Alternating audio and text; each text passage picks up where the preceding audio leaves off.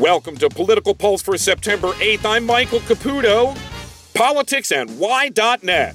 Last night was pretty uneventful as Donald Trump and Hillary Clinton did separate interviews at an NBC Veterans Forum.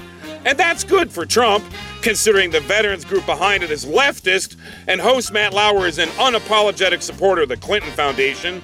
Uneventful is also what Clinton's campaign was dreading. In this first shared forum, they expected Trump to blow it to say something or do something and create a scandal. Instead, he beat expectations in a measured, informed performance. Hillary lapped him on substance, of course, but it didn't matter. And that's a scare for Clinton land, too.